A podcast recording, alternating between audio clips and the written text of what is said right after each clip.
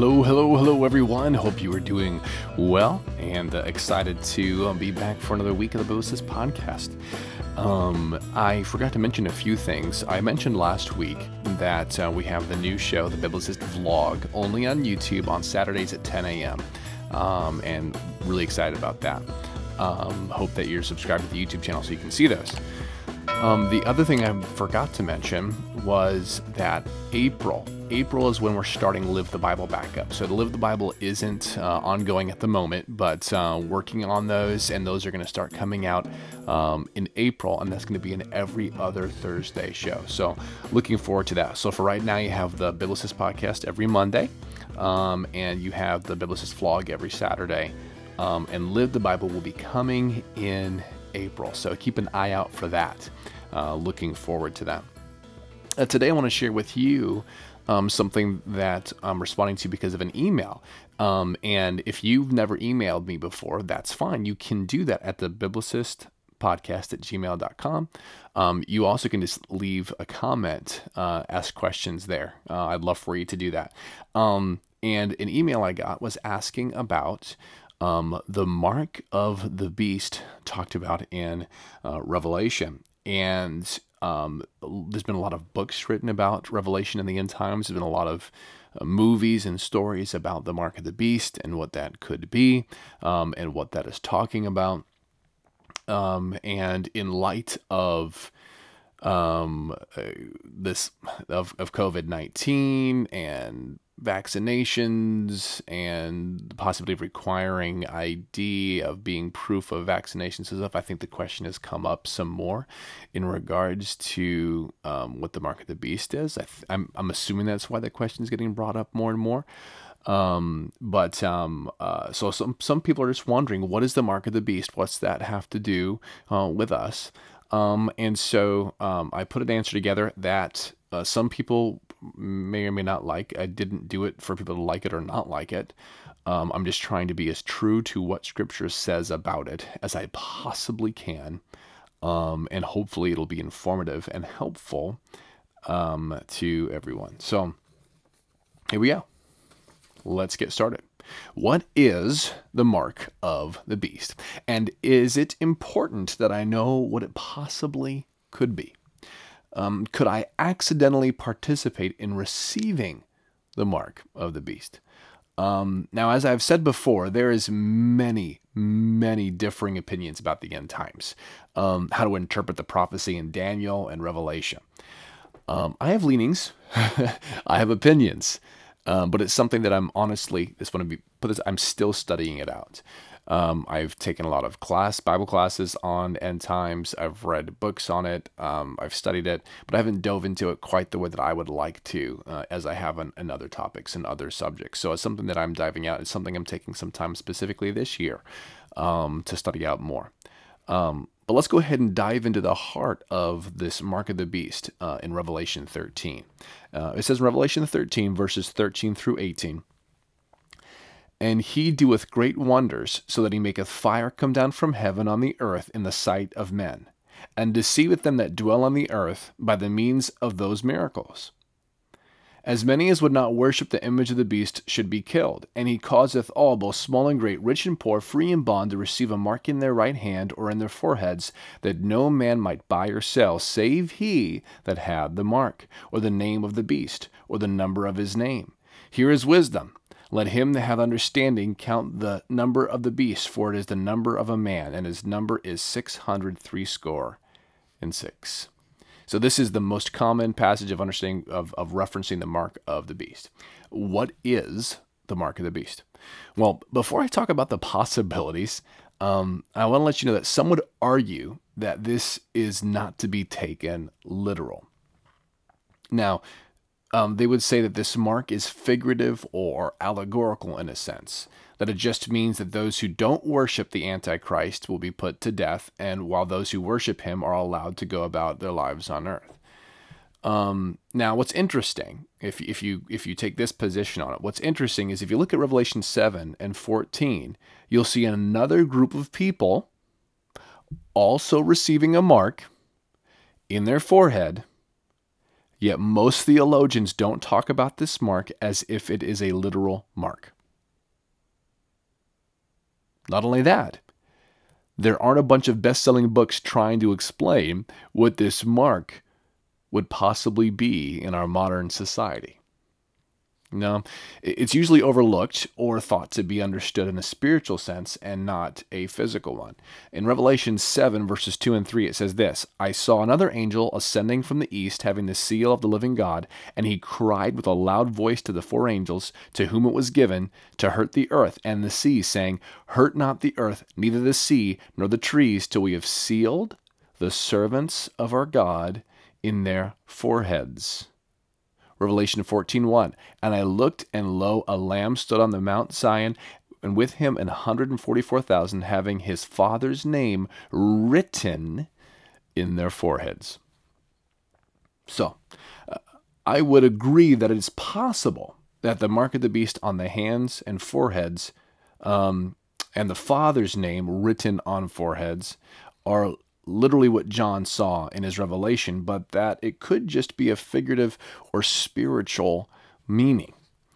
Um, this would also be possible for the number of the beast, for those that wonder what that number is. The number is not necessarily a secret code uh, to figure out what he is or his calling card. It could just be a spiritual or figurative meaning, such as six being the number of man and is falling short of God's glory um, the three sixes, possibly referencing a trinity or an attempt um, of this man to be like God.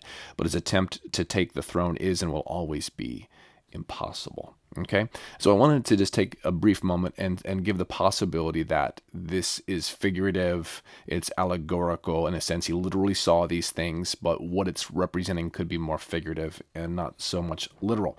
Um, so while it's possible that this is all figurative, there's a possibility that this is very, very literal. Uh, but if you take the position that the mark of the beast is a literal mark, then you probably should be consistent and say the Father's name is also possibly literally written in the foreheads of the 144,000. So, what could the mark of the beast possibly be if it is literal?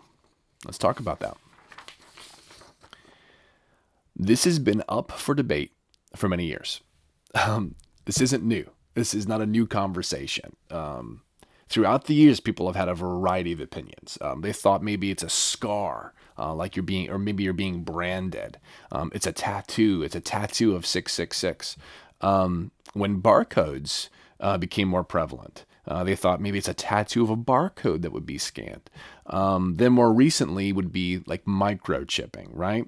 Um, in fact, you probably could go Google or YouTube, uh, search YouTube right now, and find videos of, of, of people literally getting digital chips implanted into themselves for various reasons. Now, I think all of these things are a possibility that the high tech um, that is being used for tracking people um, or for purchasing things um, or marking people to control their lives, all right, um, and businesses, um, which has happened in history. Okay, these things would come in handy for the Antichrist. But although he could use this technology, right, whether it's a tattoo, which is very old technology, or microchipping, um, while it's very possible that Satan could use that type of technology, um, it's important, and I want you to get this it's important to not automatically associate that tech with Satan. This is a big jump. we should not do that. Um, there have been ways to mark people since there have been people. So the advancement in technology does not automatically mean that the end times are upon us, but they may very well maybe. Um now, once again, listen closely. There's no agenda in my next statement that I'm about to make. I have no agenda with this. I'm just trying to be true to what we see in Scripture. Um, and it's just an ob- observation, and I think uh, it needs some clarity. Masks are not the mark of the beast. They're not. Vaccinations are not the mark of the beast. I'm not here to make a statement about mask mandates or possible vaccine mandates. I'm I'm just saying they're not the mark. True worshippers of God, followers of Jesus, will refuse to worship the Antichrist, and they will be given the death, the death penalty. This is my understanding of the passage. Those who maybe aren't necessarily Christians, but who refuse to worship him, will also be given the death penalty.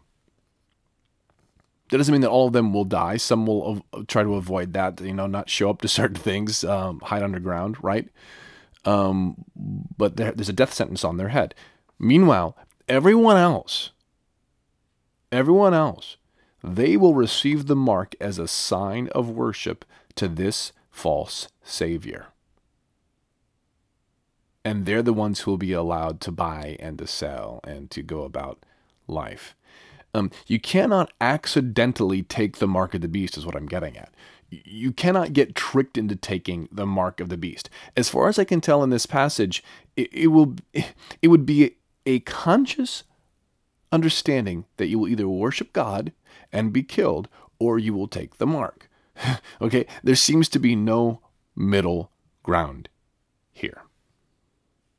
So don't fear that that someone could accidentally take the mark of the beast. Once again, I'm not saying that certain uh, advancements in technology or or government control things could be laying groundwork for um, the end times or, or the mark of the beast. What I'm saying is these these things aren't necessary for Satan to do what he wants to do for the Antichrist to do what, what they're going to do. That's it's not necessary.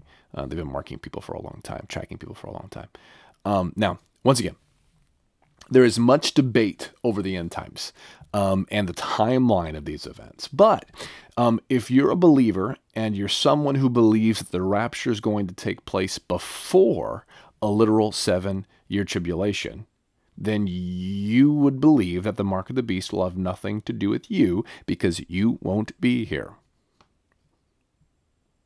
I mean, there's people that are really freaked out about this But most of the people that I hear freaked out about it are people that believe that the rapture is going to take place before it happens. So I'm a bit confused on that. Maybe someone could give me some clarity. Um, the only believers present would be those, once again, if you take this position, the only believers present would be those who have gotten saved since the rapture has taken place. But um, honestly, we'll probably have to take a different time to talk about timeline um, there's probably several references, even in this episode, of things that I've said that you don't even know what I'm talking about. Um, and that's fine because we were just focusing on the mark of the beast. And it's all in the context of end times, um, when the end of the world has come, and, um, and what the Antichrist is going to do. Um, and so those are my notes. That's my response to what is the mark of the beast? What's it have to do with us?